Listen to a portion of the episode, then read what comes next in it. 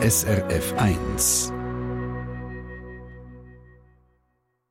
Oft. Und wir laufen mit, aber eben nicht alle gleich schnell. Und um das geht es heute im Ratgeber. SRF 1 Ratgeber die Regula Zinder, SRF Gesundheitsredaktorin, geht heute auf ein Thema ein, das ziemlich Konfliktpotenzial hat. Wieso brauchst du immer so lange? Wieso machst du jetzt nicht für sie? Wieso magst du jetzt schon wieder nicht mehr?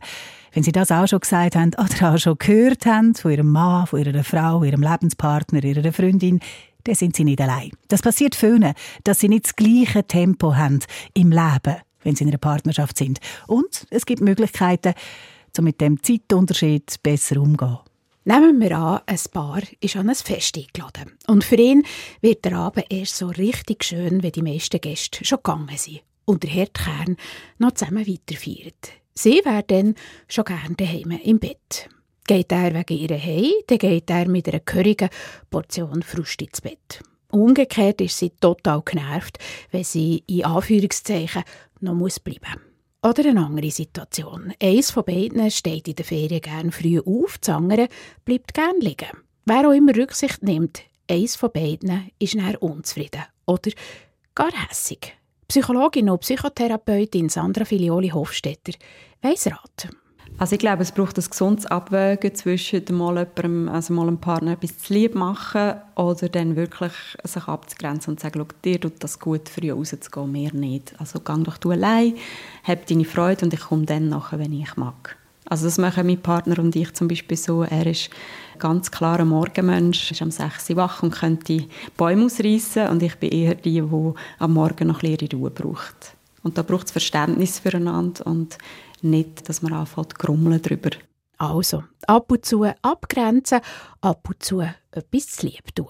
Und wenn man jetzt verschiedene Zeiten hat, wenn man etwas besprechen will, Sandra Filioli Hofstetter empfiehlt, dass man abmacht, wenn man als Paar etwas bespricht. Wir persönlich haben zum Beispiel jetzt einen bestimmten Tag und eine Uhrzeit, wo wir sagen, dann hocken wir zusammen und besprechen die nächste Woche. Und dann äh, tut eigentlich keiner von uns unter der Woche einem einfach konfrontieren mit etwas, was man erst in der nächsten Woche geplant hat. Also so entlastet man sich schon sehr in Bezug auf Organisatorisches. Und was eben auch Sinn macht, ist eine Zeit auszuwählen, die für beide angenehm ist, um darüber zu reden und nicht, ähm, wenn der eine am Morgen nicht mag reden, am Morgen schon so Themen anzusprechen.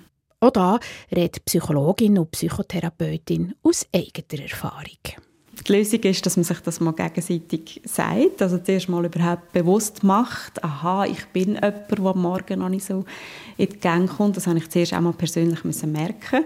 Wenn man allein wohnt zum Beispiel, äh, kann man das ja leben, wie man will und merkt es vielleicht auch gar nicht. Und in der Partnerschaft dann wirklich mal so, aha, jedes Mal, wenn mein Partner äh, irgendetwas Wichtiges besprechen am Morgen, bevor ich meinen Kaffee hatte, äh, kommt das nicht gut. Dauern der Lebenszeit laufen auch in der Lebensmitte manchmal unterschiedlich. Gerade wenn Kinder wachsen sind und nicht mehr den Takt bestimmen. Er hat zum Beispiel immer geschafft und ist im immer gleichen Trott. Sie hat mehrheitlich zu den Kindern geschaut und wollte jetzt nochmal durchstarten.